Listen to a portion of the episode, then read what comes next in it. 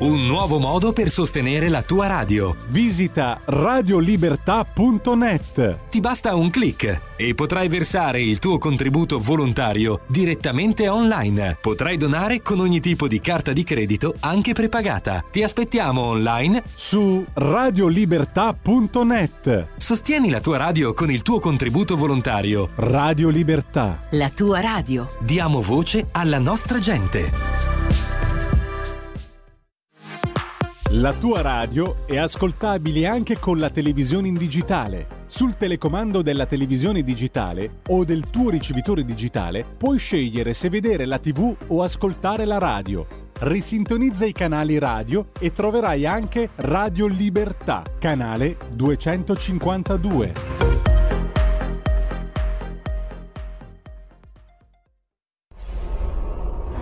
Radio Libertà. Veniamo da una lunga storia e andiamo incontro al futuro con spirito libero per ascoltare tutti e per dare voce a tutti. Ed eccoci qua di nuovo, allora abbiamo un'extension della rassegna stampa fino alle 10 e poi una piccola um, scuola di magia, per quanto non in diretta, con Claudio Borghi Aquilini Intanto vi dicevo, preoccupa il profilo politico del nuovo PD. Lo dice una delle concorrenti alla carica di segretaria sconfitte, Paolo De Micheli, che è arrivata ultima alle primarie, ma non demorde. Preoccupa il profilo politico perché? Perché serve più sintesi a, maggi- a partire dai temi etici, dice De Micheli. L'opposizione si fa generando alleanze non solo nelle piazze.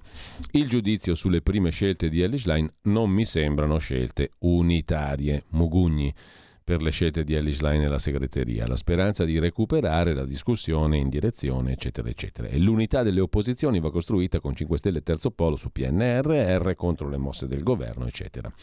Sempre per quanto concerne la politique politicienne, la politica politicante, Giorgio Moulet, intervistato sulla stampa, il vicepresidente alla Camera di Forza Italia, ex giornalista, direttore di Panorama, Basta professioni di fede verso Giorgia Meloni, non siamo replicanti di Fratelli d'Italia. È sbagliato parlare di successione a Berlusconi, poco rispetto verso di noi da parte di esponenti di Fratelli d'Italia come la russa, si lamenta Moulet. Per quanto concerne invece così le altre notizie degne di nota oggi, ce n'è una particolarmente simpatica, racconta Paolo Alfieri a pagina 16 di Avvenire che in Croazia si sono già accorti che con l'euro i prezzi boom, fanno boom, si gonfiano. La banca centrale dice non è colpa dell'euro, è l'inflazione. Tanti è il cane che si morde la coda, si moltiplicano le accuse dei consumatori sulle speculazioni. Vi ricorda qualcosa? Vi ricorda la mitica Italia del passaggio dalla lira all'euro? Aumenti ingiustificati, dicono i cittadini. Il governatore Vujicic parla però di un aumento dello 0,4% dovuto all'euro. La banca centrale croata dice che non è vero. Eppure a noi italiani questa storia dei prezzi gonfiati dopo l'introduzione dell'euro ricorda qualcosa, scrive Avvenire.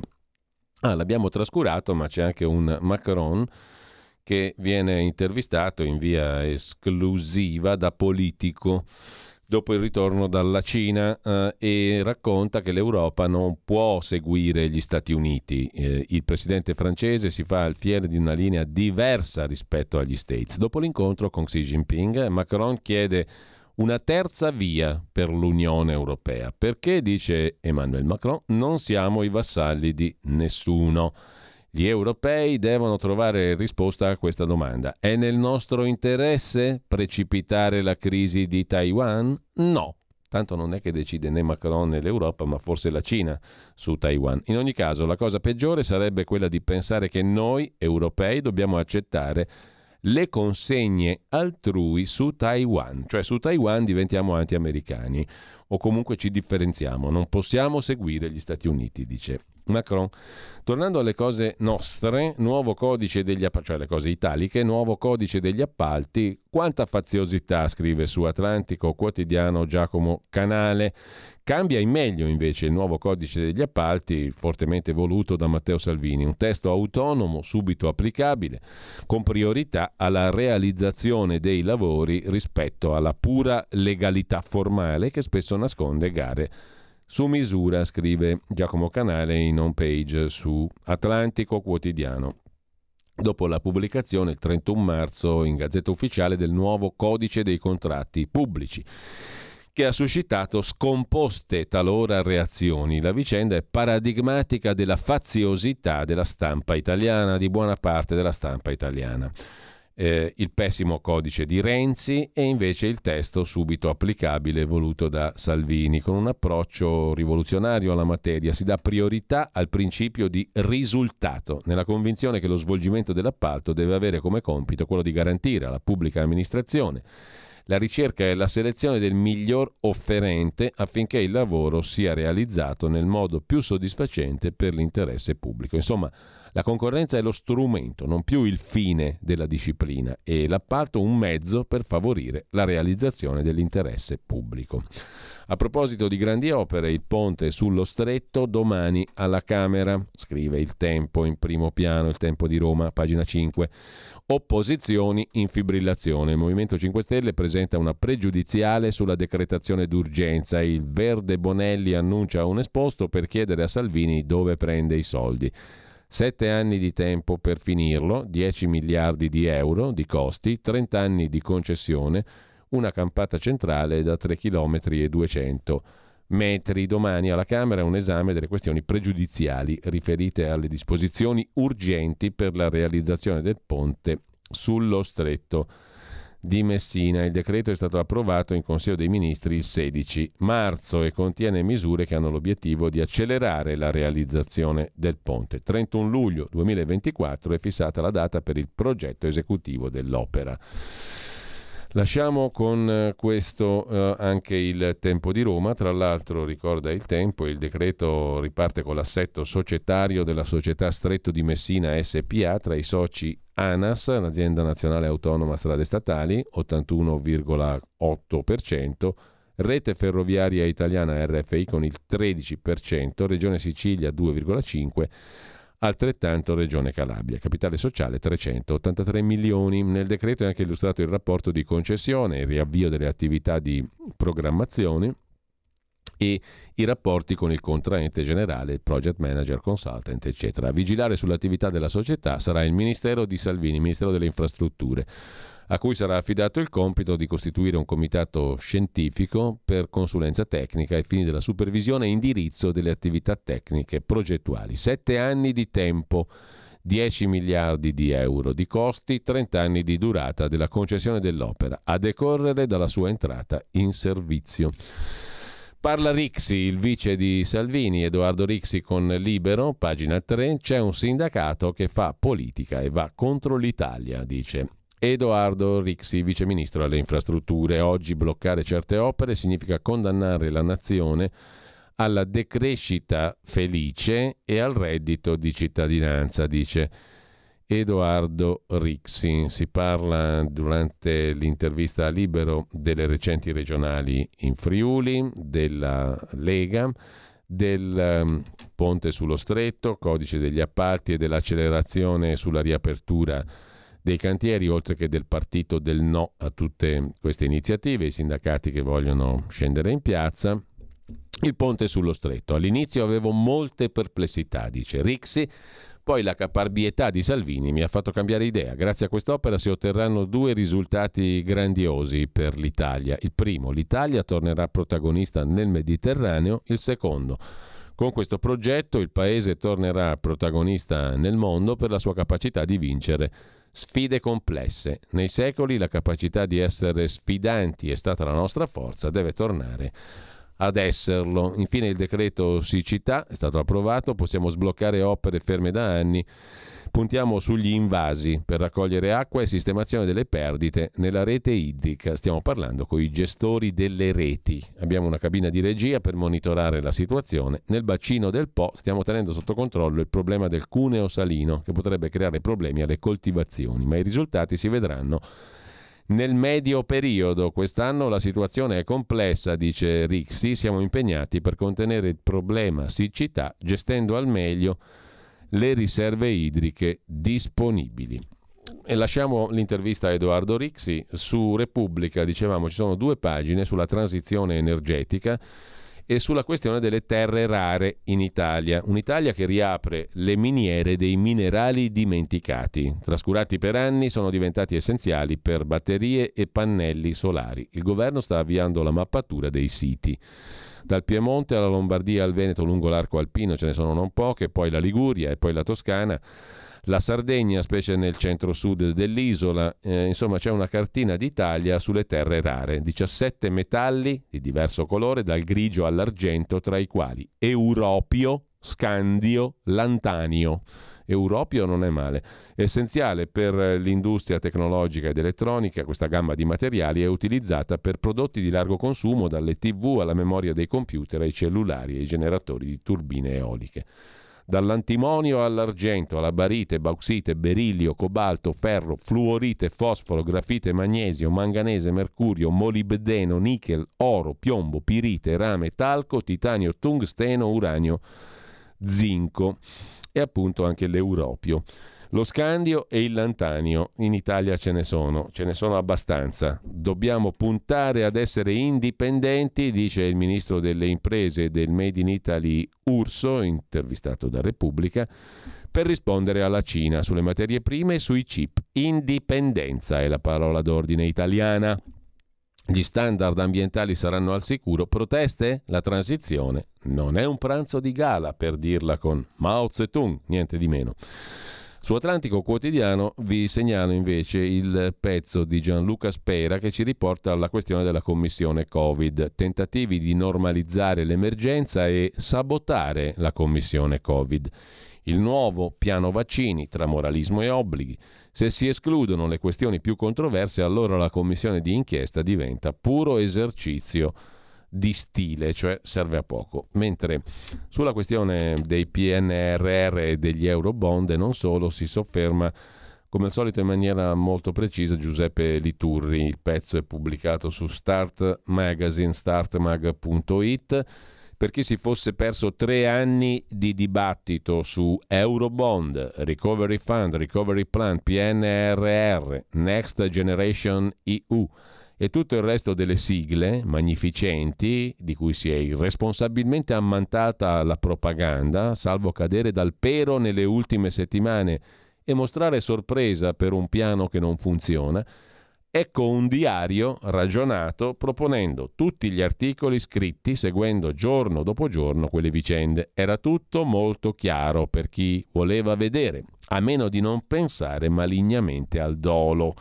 Il percorso ebbe inizio durante le prime settimane di lockdown. Buon viaggio, riassume poi tutto il percorso dal 25 marzo 2020 in tema di PNRR, Eurobond, eccetera, Giuseppe Liturri. È molto utile tutto questo riassuntone proprio in, in, ordine cronologico per capire che le cose erano messe storte fin dall'inizio, secondo Liturri.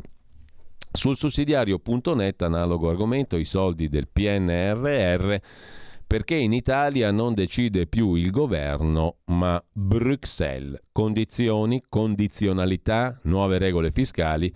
Ecco come il nuovo mm, piano economico europeo e il eh, PNRR sospendono di fatto la nostra democrazia dell'alternanza, secondo Marco Dani, docente di diritto pubblico comparato nell'Università di Trento. L'agenda del governo, il Consiglio dei Ministri che oggi dovrebbe varare il documento di economia e finanza, la prossima legge di bilancio.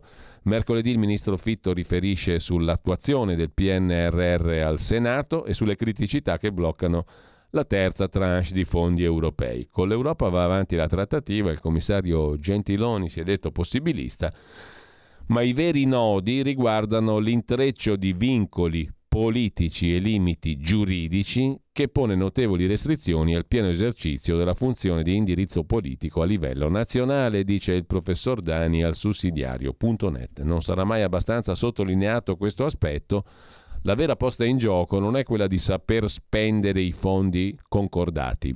Condizioni, condizionalità, vincoli derivanti dalle nuove regole fiscali sono un tutt'uno che lascerà pochissimo spazio alle nostre proposte di rimodulazione del PNRR, così come al DEF Giorgetti Meloni.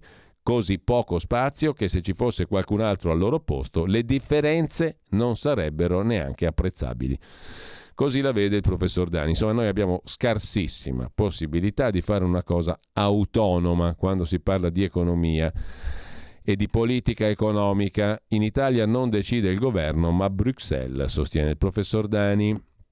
Sul sussidiario.net vi segnalo, già che ci siamo, un altro articolo interessante di Antonio Pagliano sulla questione della strage di Via D'Amelio, Borsellino alla scorta. Non fu solo cosa nostra, dietro il depistaggio la congiura di Stato. Le motivazioni della sentenza del Tribunale di Caltanissetta parlano chiaro.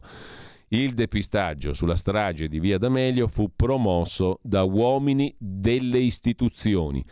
Circondate da un imbarazzante silenzio mediatico, le motivazioni appena depositate della sentenza del Tribunale di Caltanissetta relative al processo sul depistaggio dell'attentato di Paolo Borsellino della sua scorta fanno risprofondare l'Italia nel peggior clima delle stragi di Stato, fissando importanti verità storiche, ma sollevando inquietanti interrogativi lontani dal poter essere risolti definitivamente, scrive Antonio Pagliano sul sussidiario.net. Già lo scorso luglio, con la pronuncia della sentenza, era emersa la conferma di uno scenario inquietante. Dalle dichiarazioni di prescrizione di due dei tre poliziotti accusati di aver depistato le indagini sulla strage di Via D'Amelio, si era compreso infatti che la tesi dell'accusa aveva trovato riscontro dalle emergenze processuali. A distanza di dieci mesi sono state depositate alla vigilia di Pasqua le motivazioni, lunghe oltre 1400 pagine, dalle quali emergono tre passaggi inquietanti, per usare un eufemismo, messi nero su bianco dai giudici. Soggetti estranei alla mafia parteciparono alla preparazione della strage del 19 luglio 92. Non fu cosa nostra a far sparire l'agenda rossa di Borsellino e la polizia depistò le indagini costruendo il falso pentito Scarantino.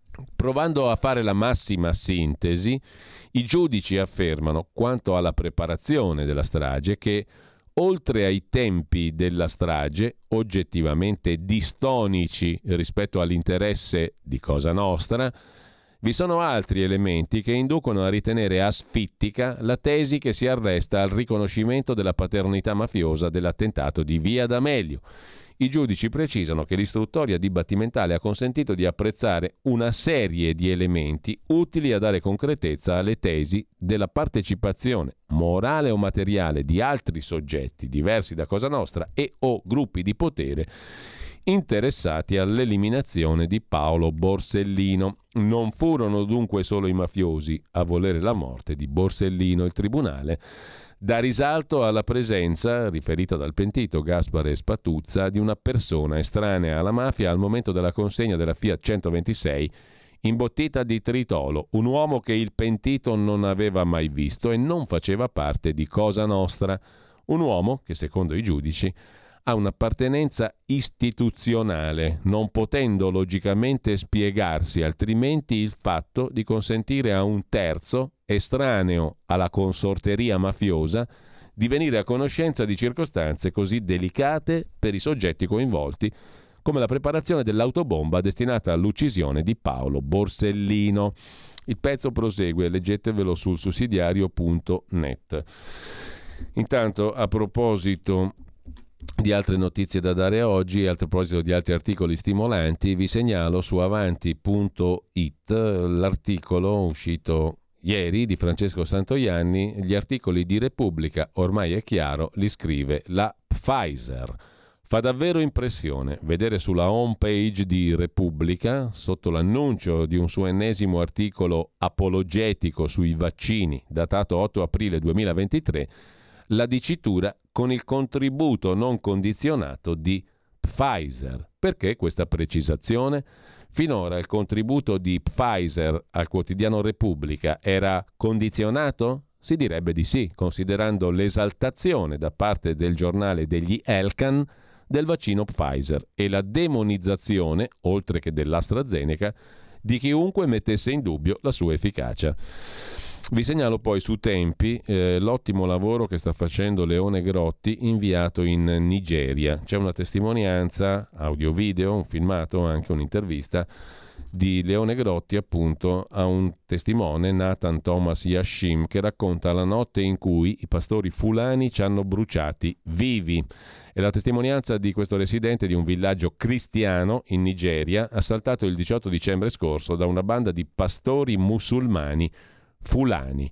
La testimonianza di Nathan Thomas Yashim, residente del villaggio cristiano di Malagum 1 in Cadoro, stato di Kaduna, Nigeria. Il villaggio è stato interamente bruciato la notte del 18 dicembre scorso da una banda di pastori musulmani fulani. 28 persone uccise, alcune smembrate con i macete, altre freddate da colpi di fucile, ancora bruciate vive. Prosegue dunque il reportage di Leone Grotti tra i cristiani perseguitati in Nigeria per tempi.it. Una testata la cui storia a breve racconteremo fin dall'inizio perché è una bellissima storia, quella dei ragazzi, dei giornalisti di Tempi, tempi.it. Sempre su Tempi c'è un altro capitolo dell'inchiesta in loco in Nigeria di Leone Grotti, la resurrezione di Fifi dopo cinque mesi nelle mani di Boko Haram. Boko Haram è famosa, i pastori fulani musulmani un po' meno, ma insomma stiamo sempre parlando di eh, organizzazioni terroristiche e sanguinarie. Una ragazza nigeriana rapita dai jihadisti di Boko Haram racconta a tempi la sua prigionia, le violenze, gli insulti e quegli strani segni miracolosi durante la fuga. Um, e um, Leone Grotti continua a raccontare impareggiabilmente, utilissimamente per noi lettori, dal vivo in Nigeria questa realtà. Uh, su Tempi poi vi segnalo anche il pezzo di Bjorn Lomborg, uno degli illustri collaboratori della testata diretta da Emanuele Boffi, tempi.it, con il suo Copenhagen Consensus. L'ambientalista scettico ha messo insieme un po' di pensatori che non la pensano come il mainstream anche sulle questioni ambientali e climatiche liber- e sulle questioni relative al terzo mondo e via dicendo. Il libero scambio non è il male del mondo, anzi può fargli un gran bene, scrive Lomborg in quest'altro articolo su tempi.it. Nei paesi ricchi l'aumento globale del commercio piace sempre meno, invece questo obiettivo di sviluppo dovrebbe restare in cima alla nostra agenda, lo dicono i numeri. È il settimo articolo della serie di Bjorn Lomborg dedicata agli studi del suo pensatoio, il Copenhagen Consensus, su come la comunità internazionale potrebbe eh, perseguire degli obiettivi di sviluppo sostenibile che siano davvero pratici, raggiungibili, a differenza di quei velleitari 169 obiettivi di sviluppo fissati dalle Nazioni Unite per il 2030. Se andate su tempi.it vi trovate in home page questo articolo e poi recuperate tutti gli altri perché c'è una sezione, un dorso dedicato all'Homburg e al Copenhagen Consensus. Molto interessante. Vi segnalo infine su scenarieconomici.it l'articolo su Macron, il cinese che vuole sganciare l'Europa dagli Stati Uniti per portarla altrove. E di nuovo su Tempi, a proposito di Francia, Mauro Zanon, corrispondente da Parigi, anche per Libero, il mistero dei soldi spariti dal fondo contro il separatismo islamico intitolato al decapitato professor Paty. Due inchieste in Francia sollevano dubbi su come l'ex ministra Marlène Schiappa avrebbe utilizzato il denaro raccolto in memoria del professor Paty decapitato. La famiglia dice adesso basta usare il suo nome. Un altro scandalo, insomma, mentre a proposito di Stati Uniti torniamo a scenari economici, c'è un pezzo ancora in home page sulla questione della stretta creditizia sui mutui, ne abbiamo accennato prima. La domanda, crisi finanziaria in arrivo? Vi segnalo anche a proposito di politica estera la sempre documentata e precisa professoressa Anna Bono sulla nuova bussola quotidiana sull'India, dove i cristiani non trovano pace neanche ai funerali. In India la persecuzione dei cristiani ad opera dei nazionalisti indù è ancora estrema e la Pasqua si è svolta in un clima di intimidazioni. Anche i funerali di una donna convertita al cristianesimo sono stati interrotti dai nazionalisti per due giorni. Sempre Anna Bono e sempre sulla nuova bussola quotidiana è autrice di un altro articolo questa volta ci porta in Africa, il genocidio in Ruanda, non c'è pace 29 anni dopo. Il 7 aprile 94, racconta la professoressa Bono, in Ruanda iniziava il genocidio dei Tutsi.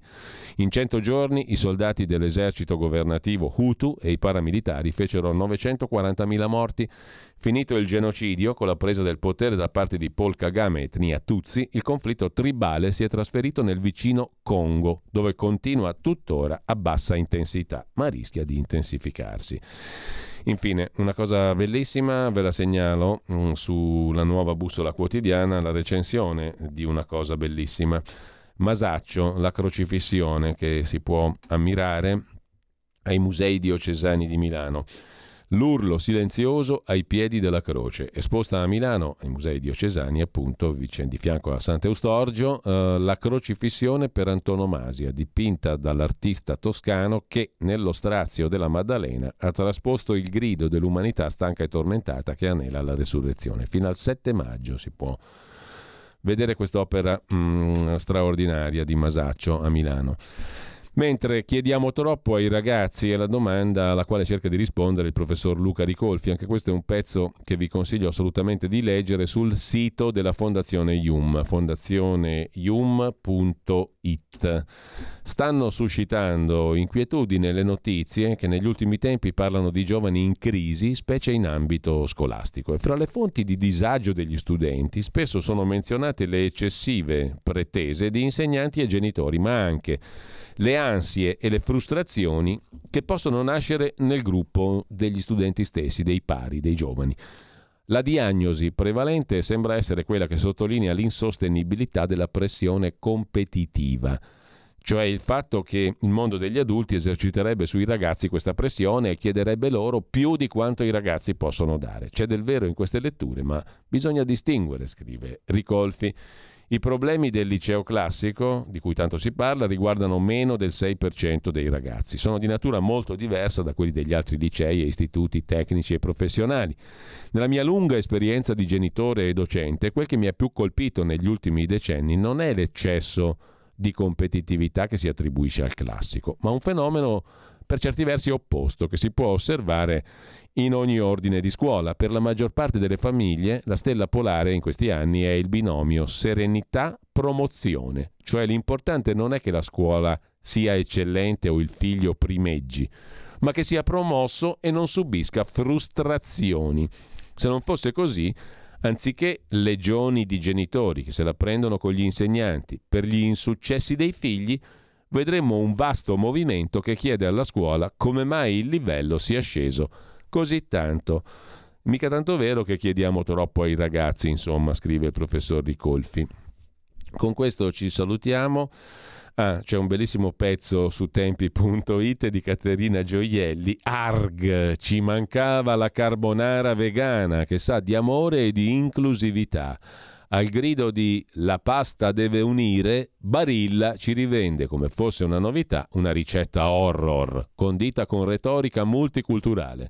Baggianate, la versione della carbonara halal, kosher, finta, sbagliata, esiste da sempre, ma se non divide non è carbonara.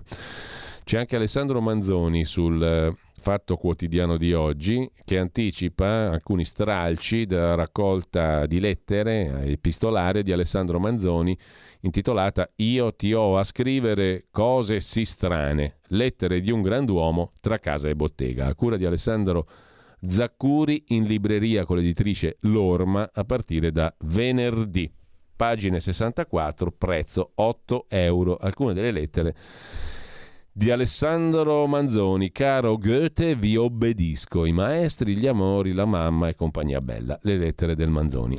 Con ciò ci salutiamo veramente. Adesso una versione un po' veloce, diciamo così, e non in diretta, ovviamente, di Scuola di Magia Claudio Borghi Aquilini. Buon ascolto, buona mattinata. Avete ascoltato la rassegna stampa.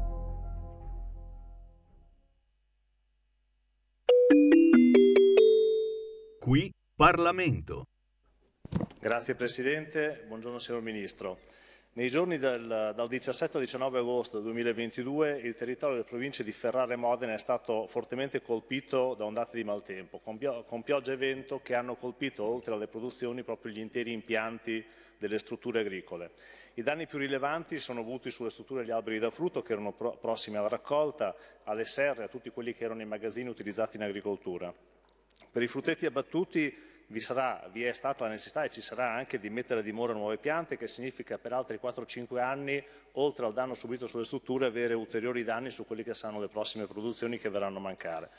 Le associazioni di categoria che rappresentano le imprese hanno segnalato l'indisponibilità delle compagnie assicurative ad assicurare questo tipo di danno e pertanto sarebbe opportuno una deroga alle norme fissate dal decreto 102 della, del 2004 per provvedere ad un adeguato stanziamento finanziario che consenta di fare interventi in questo, in questo frangente. Quindi chiediamo, signor Ministro, quali provvedimenti intende adottare per poter sostenere il sistema ortofrutticolo dell'Emilia Romagna che già da quattro anni consecutivi ha eh, un periodo di forte avversità e per poter ripristinare appunto le strutture che sono state danneggiate. Grazie.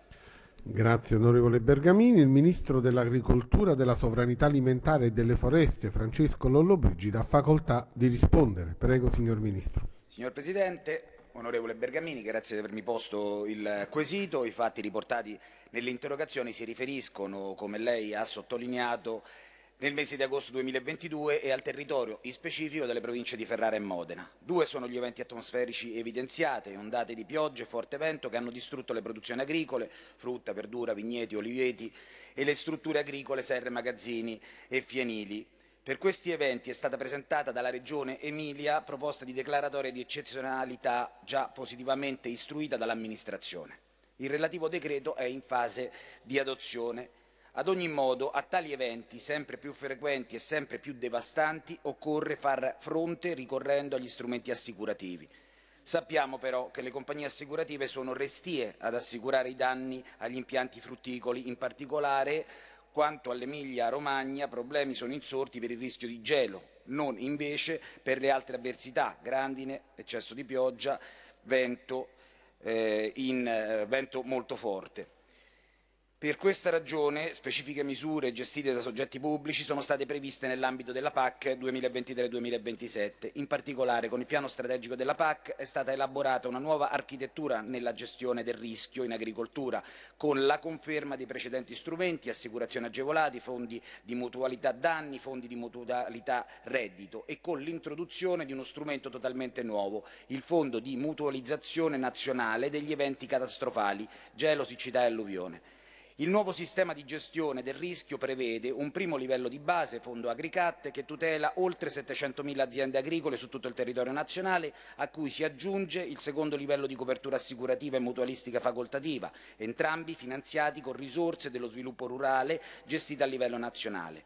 Completa il tutto un terzo livello, gestito principalmente a livello regionale, che include azioni di sistema con interventi di prevenzione e di difesa attiva, consulenza aziendale e innovazione sulla gestione del rischio e degli interventi ex post.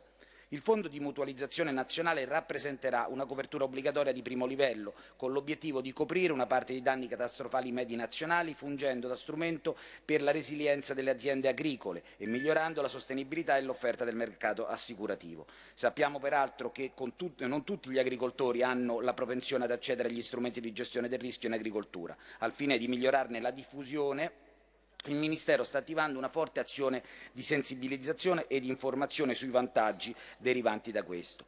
Lavoreremo, e ringrazio il proponente, per riuscire a prevedere una deroga alle disposizioni del decreto 102-2004, con particolare riferimento alle strutture assicurabili, ai danni segnalati nei territori della provincia di Modena per le produzioni agricole ed assicuro che sosterremo tutte le azioni in Parlamento finalizzate a reperire risorse adeguate che permettano di dare riscontro alle esigenze produttive. Grazie signor Ministro. Qui Parlamento.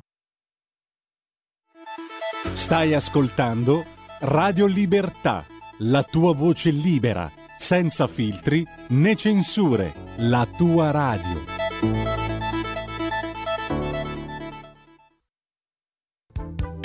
Va ora in onda Scuola di Magia con Claudio Borghi Aquilini.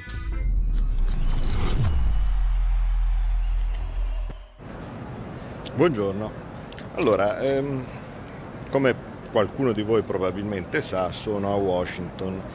Eh, in questo momento sono nella sede della World Bank eh, dove si sta tenendo il Global Parliamentary Forum che è una specie di iniziativa parallela a quelli che eh, diciamo sono noti come gli Spring Meeting. Uh, spring Meeting, uh, vale a dire, sono la biannuale incontro uh, fra ehm, Fondo Monetario Internazionale e World Bank dove di solito si incontrano tutti i capi di i ministri delle finanze e così via no? per parlare del destino del mondo. Vedete la, la sede molto avveniristica diciamo, della, della World Bank dove stanno cominciando ad arrivare i delegati. Eh, il parliamentary meeting eh, è praticamente una specie di iniziativa eh, per cercare di coinvolgere i parlamenti in qualcosa che normalmente era puramente governativa. Eh, lodevole intento, devo dire, mm, al momento siamo ancora molto molto lontani da avere una qualsiasi tipo di valenza ufficiale o pratica perché per riuscire a fare una cosa che sia rappresentativa effettivamente di tutti i parlamenti dovresti trovare un qualcosa che vota, ma ogni volta che ci si mette d'accordo per qualcosa che vota non si è mai d'accordo, per cui al momento ognuno dice la sua e dopo che hai detto la tua è finita la storia e quindi non è che sia utilissimo, ecco, mettiamola, mettiamola così. Però eh, mi è, mm, al di là poi insomma de, de, della cosa del perché lo faccio, così questo tipo lo faccio perché mi invitano e perché in ogni caso eh, è sempre opportuno cercare di riuscire a portare un qualche idea anche soltanto nei, eh, nei dialoghi bilaterali che sia lontano dal pensiero unico. Ma la situazione mi, mi, diciamo, mi è utile per riflettere a una piccola cosa. Che, che cosa fa la World Bank? Perché uno dice la World Bank, no? Che, che cosa fa la World Bank? Questo, allora, diciamo che provo a spiegarvelo io prima che mi portino via con un gancio, perché qua in ogni caso se tu senti la conferenza, se voi siete, siete venite alla conferenza, eh, tutti dicono ma eh, il il cambiamento climatico, ma le cose green, eh, ma è un problema, tutti con una voce molto tremolante, no? sembrano più o meno a Mirta Merlino quando avevamo ricevuto i soldi del PNRR eh, eh, ci sono tanti tanti soldi e il cambiamento climatico è grave grave grave e la povertà è tanta tanta tanta no? e così questo tipo bene dopo che tutti fanno questi, questi discorsi qua no? tutti con una faccia eh, la più contrita possibile perché, perché così va bene eh, vediamo un attimino di capire perché Secondo me non lo sa nessuno come funziona la World Bank e perché funziona la World Bank. Eh, e, e, se voi provate a scaricare il bilancio è fantastico perché io di solito per capire come funziona un'istituzione la prima cosa che faccio è prendo un bilancio, sono un uomo di borsa, è quello che facevo per le società quotate quindi ho questo difetto. Ecco, il bilancio della World Bank uccide eh, cioè non appena tu lo, lo apri, no? fra Luca Pacioli, l'inventore della partita doppia, prende fuoco no? istantaneamente perché non ci sono le. ci sono solo le uscite cioè, abbiamo dato questo a, queste, a, questo paese povero, abbiamo dato quest'altro, guarda che meraviglia, abbiamo dato un po' di soldi a questo qui e questi qui adesso hanno imparato a pescare, a scavare il, il pozzo, vedi che adesso questi qui stanno meglio e così via. No? Guarda come sono cresciuti, guarda che crisi che abbiamo risolto, guarda che meraviglia, guarda quanti soldi ai poveri abbiamo dato. Ma da dove vengono questi soldi che danno ai poveri? Normalmente uno dovrebbe esserci, soldi li prendo da una parte, li do all'altra e poi alla fine, boh, non so, eh, me ne mancano un pezzo o qualcosa del genere, perché se me ne mancano un pezzo significa che qualcuno sta pagando effettivamente queste cifre verso i paesi, i paesi poveri a cui vengono dati tutti questi, questi bei soldi e bisognerebbe vedere chi li paga. Se invece sei inutile significa che i paesi poveri stanno dandoti alla fine dietro più soldi di quelli che hanno preso e quindi alla fine glieli stai prendendo i soldi. Ma in quel caso non, è, non, si può neanche immaginare, non si può neanche sapere perché c'è soltanto quel, una parte della partita doppia, c'è soltanto quello che pagano, cioè quello che danno, no? e non c'è eh, invece la parte di, di chi finanzia. Allora, ma ve lo dico io allora invece come funziona la World Bank. La World Bank la faccio semplice, eh. poi così potete fare anche il, il, il, il pezzettino breve per, in modo tale che qualcuno prenda come ripasso. Inizio adesso, così potete, sapete dove staccare se volete prendere solo questo pezzo di tutto il discorso che faccio. La World Bank emette obbligazioni. Queste obbligazioni vengono prese dai risparmiatori. Quindi, cosa sono i soldi di partenza? I soldi di partenza sono quelli tuoi, cioè di Mario Rossi, grande risparmiatore, che prende e versa i soldi in un fondo di investimento della sua banca. La sua banca compra, per tramite del fondo di investimento, compra delle obbligazioni, con i soldi di Mario Rossi, compra delle obbligazioni della World Bank. La World Bank quindi raccoglie i soldi. Una volta che ha raccolto i soldi, prendendoli appunto dai risparmi di Mario Rossi, li presta alla Cina o all'India. L'India che cosa fa? Prende, mette su una bella fabbrica che probabilmente fa concorrenza alla fabbrica di Mario Rossi, il quale viene licenziato. Mm, la fabbrica indiana emette, mm, o, o cinese, emette più CO2 o cose di questo tipo, più inquinamento di tutto quello che farà mai Mario Rossi in tutta la vita con la sua macchina, con la sua casa e cose di questo tipo. No? Ma, ma la fabbrica finanziata con i suoi soldi per tramite della World Bank prende e manda fuori delle nubi nere no? dalla mattina alla sera. Bene, allora cosa succede? Che Mario Rossi viene licenziato dalla concorrenza che gli sta facendo la, la, Cina, la Cina, e l'India eh, e poi allora a un certo punto però dato che ci sono queste nubi nere arriva il momento del cambiamento climatico no? e allora a questo punto uno dice cosa faccio io per riuscire a risolvere il problema del cambiamento climatico? Ma ottimo, impedisco quindi di andare a Mario Rossi di andare in macchina, l'obbligo a, a fare la casa green no? e cose di questo tipo. Quindi alla fine di tutto questo e qui e, e si fanno queste belle riunioni qua oggi in questo bellissimo palazzo eh, dove tutti peraltro ovviamente sono stipendiati con i soldi di Mario Rossi eh, e, eh, e dopo, dopo, aver fatto tutto questo, questo bel giro viene fuori che Mario Rossi col fatto di aver dato i suoi soldi a un fondo di investimento che giustamente ha comprato le obbligazioni della World Bank perché qualcuno si impegna a rendere rischioso l'investimento in titoli di Stato, perché sennò altrimenti Mario Rossi avrebbe comprato tranquillamente dei BTP direttamente.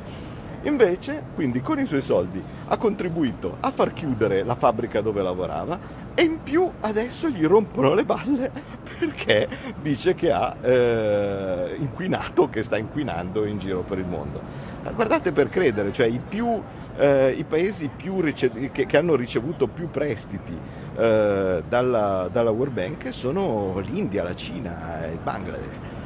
Eh, dice, sono funzionati? Sì, probabilmente sono funzionati, adesso ci sono meno poveri cinesi rispetto, rispetto a, quelli, a quelli che c'erano prima, ma il risultato però è che in questo momento siamo più poveri noi perché abbiamo più eh, concorrenza e stiamo pensando di risolvere i problemi dell'inquinamento mondiale, anche con riunioni tipo questa, eh, causate dalle fabbriche cinesi e indiane, pagate con i soldi anche della World Bank, che li ha ottenuti con i nostri risparmi che hanno comprato le sue obbligazioni.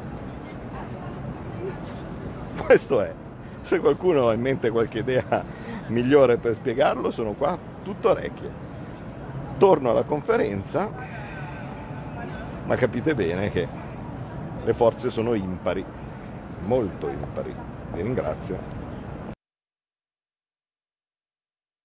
Eh, parliamo del tema degli attivisti climatici, del rapporto molto difficile con questa maggioranza e con questo governo. C'è un progetto di legge che prevede un inasprimento delle pene per chi compie azioni come quelle eh, che ha compiuto ultima eh, generazione in questo ultimo periodo. Al telefono con noi c'è Claudio Borghi della Lega, buonasera. Buonasera. E assieme a noi c'è anche Maria Re- Letizia Ruello di Ultima Generazione, buonasera.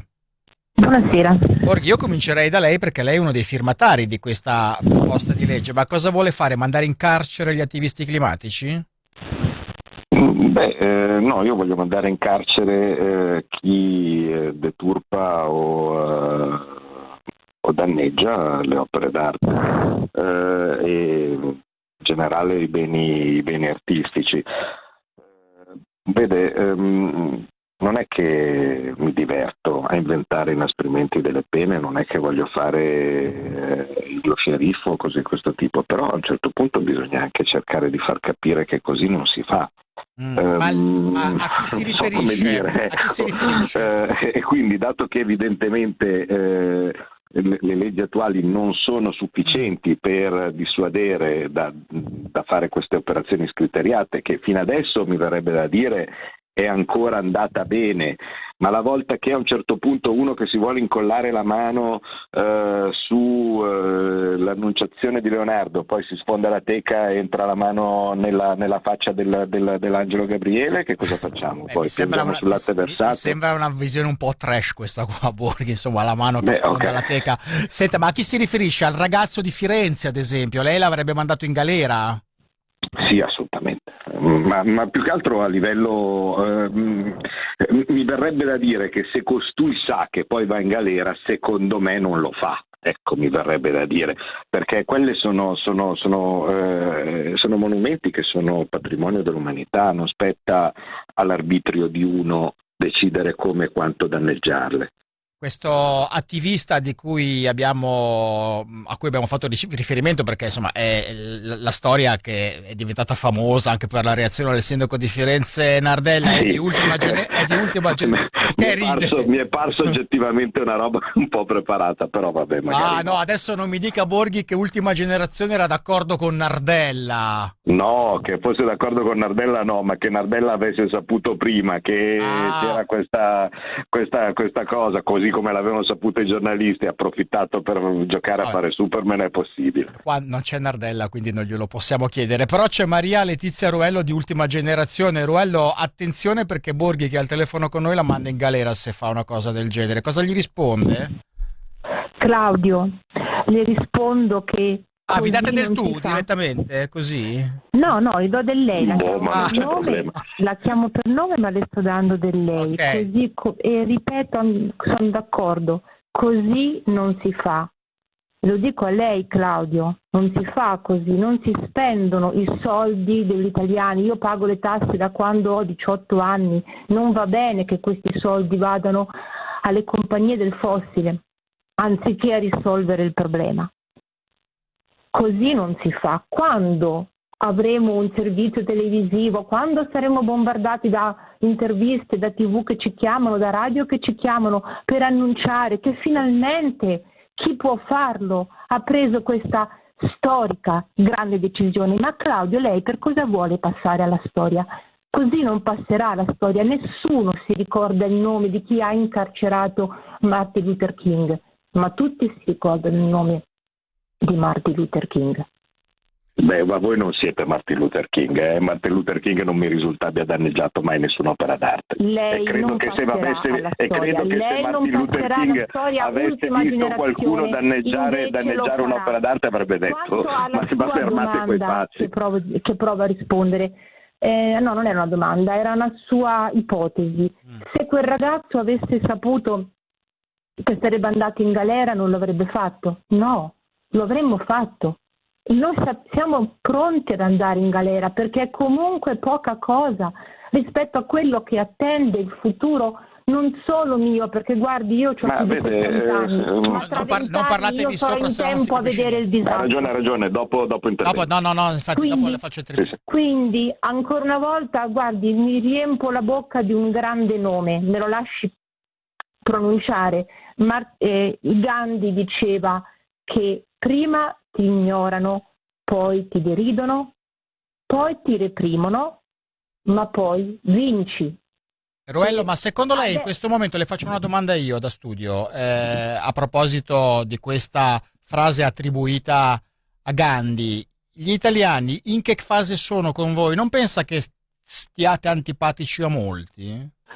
Io penso che siamo nell'interfaccia tra la derisione e la repressione. Siamo in questo momento. Quanto al piacere, guardi che Martin Luther King non era amato, era uno degli uomini più odiati d'America.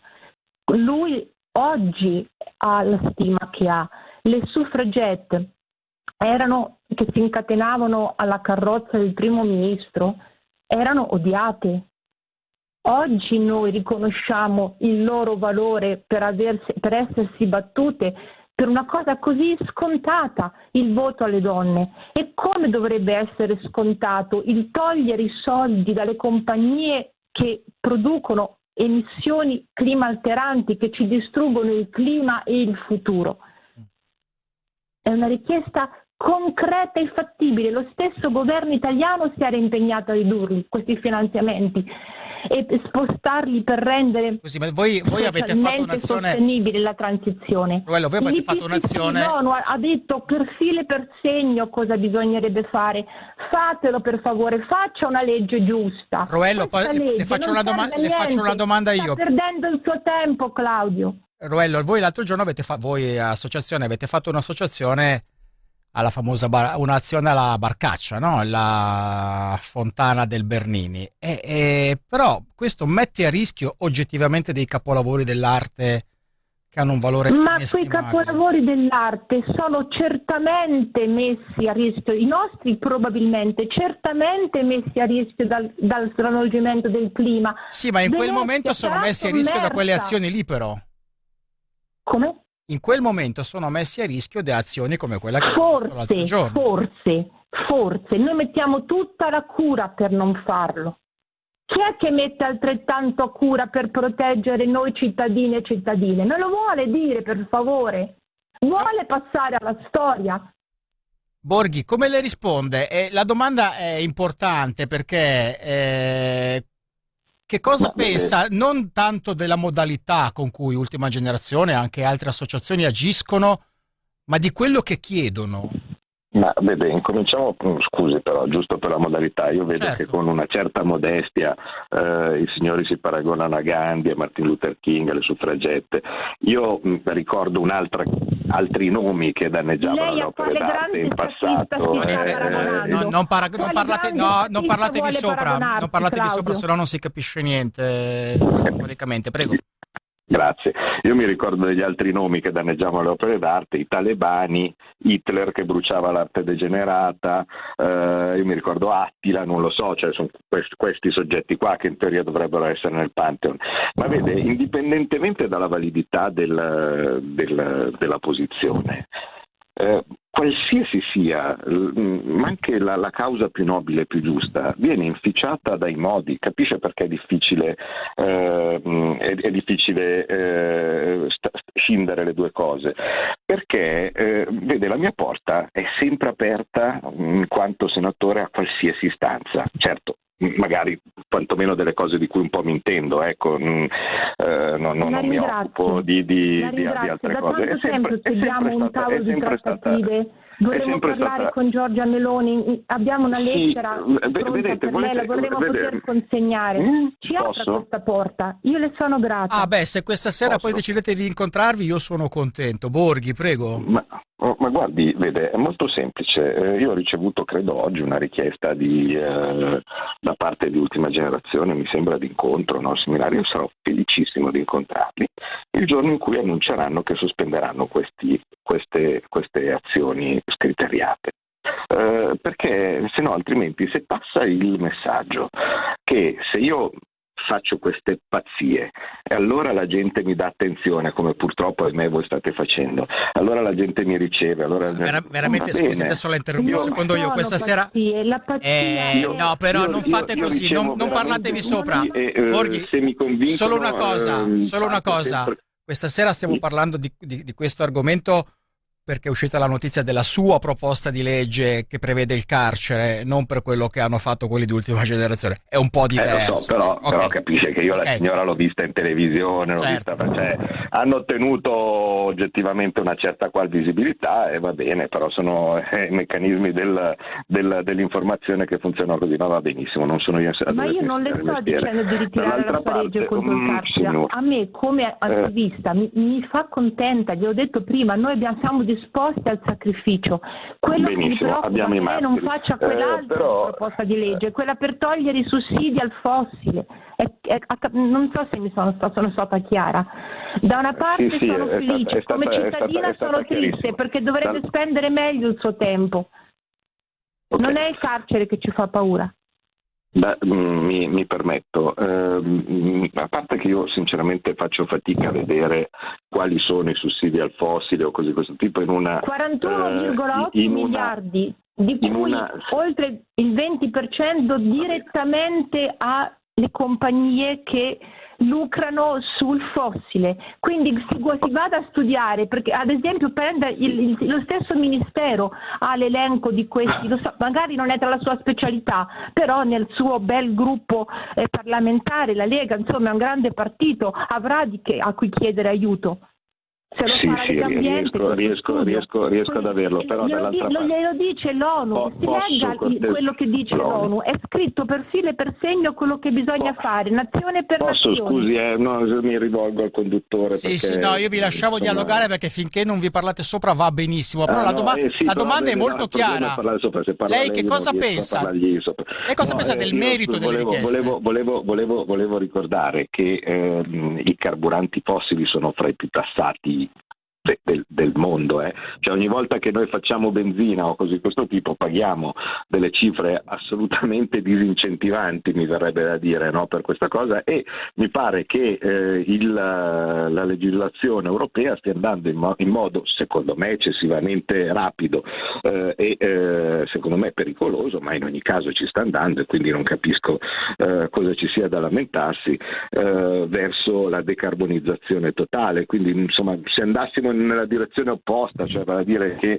la legislazione si sta no, portando no, per no, eh, il, finire, un, un, aumento, un aumento delle fonti fossili e la riduzione delle rinnovabili o delle pulite, ma dato che insomma stiamo andando esattamente nella direzione che costoro dovrebbero auspicare, eh, non, non, capisco sinceramente cosa, cos'altro ci sia da fare, però ripeto, qualsiasi Ruello, può, essere, può essere abbracciata, sentita ed è secondo me eh, degna degna di essere ascoltata, mh, mm, anche le più strane oggettivamente, eh? cioè se arrivano delle petizioni eh, o delle richieste mh, mm, che io al momento mh, mm, sento bizzarre. No? E allora, li as- no, allora ascoltateli, riceveteli, eh, riceveteli anche senza mandarli in galera. Cioè, basta veramente dovete cortesemente smetterla di mettere in pericolo delle opere d'arte che sono non mie, non sue, sono delle cose che il genio dell'uomo ci ha lasciato in passato da custodire in eredità per i nostri figli, esattamente come quella terra o quel clima